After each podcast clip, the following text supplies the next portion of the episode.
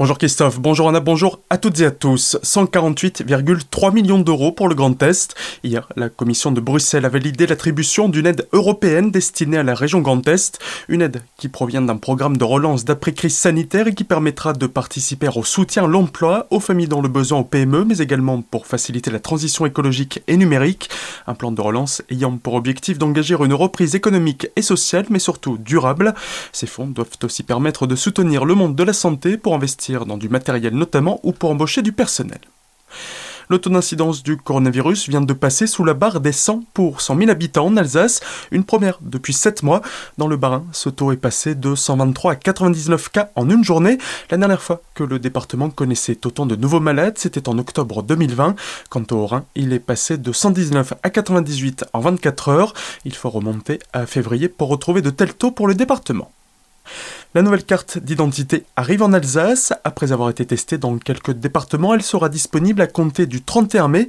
Un nouveau document officiel rendu nécessaire par l'augmentation massive ces derniers temps des falsifications et usurpations d'identité. Cette nouvelle carte, avec un nouveau format de la taille d'une carte bleue harmonisée au niveau européen, sera dotée d'une puce gravée permettant la protection des données. En outre, dotée de relief, elle permettra également aux personnes malvoyantes de les déchiffrer. Autre nouveauté, cette carte d'identité pourra vous permettre de voyager plusieurs pays européens, mais pas que, l'acceptent au même titre qu'un passeport. Du sursis des agressions et tentatives d'agression sexuelle. Hier, un homme a été condamné à un an de prison avec sursis par le tribunal de Colmar. Les faits remontent à février et juillet 2018 dans la cité de Bartholdi. Dans un parc, il s'était approché d'une fillette âgée de 10 ans, lui avait tenu des propos déplacés avant de l'embrasser sur la joue avec la langue selon la jeune victime. Le même jour, une autre jeune fille avait été victime du même homme selon le même mode opératoire.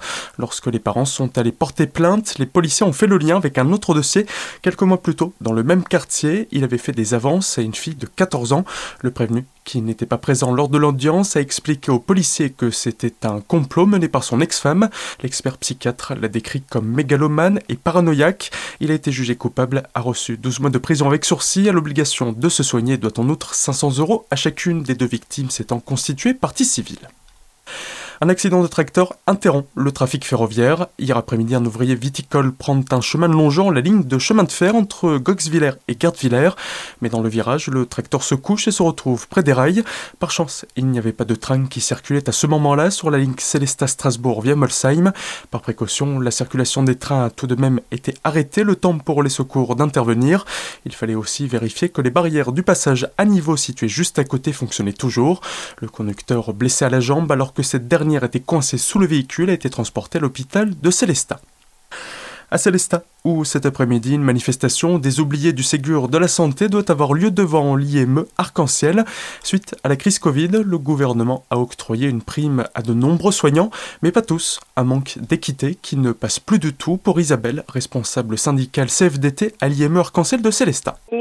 Sommes un petit établissement de la fonction publique hospitalière, euh, l'IME, donc un institut médico-éducatif, fonctionnaire hospitalier dont on a beaucoup entendu parler, mais on fait partie des derniers qui n'ont pas eu euh, ce qu'on appelle la revalorisation salariale Ségur à hauteur de 183 euros par mois quand même, comme nos collègues euh, infirmiers, aides-soignants de l'hôpital de Célestat juste à côté de chez nous. Donc on est plus que 3000 en France en fait à ne plus l'avoir. Donc c'est pour ça qu'on est un peu en peine de savoir quelle justice sociale va être donnée à nous fonctionnaires hospitaliers par notre cher gouvernement. Aujourd'hui, bon nombre de professionnels ne voyant pas la prime arriver ont d'ores et déjà décidé de quitter leur structure.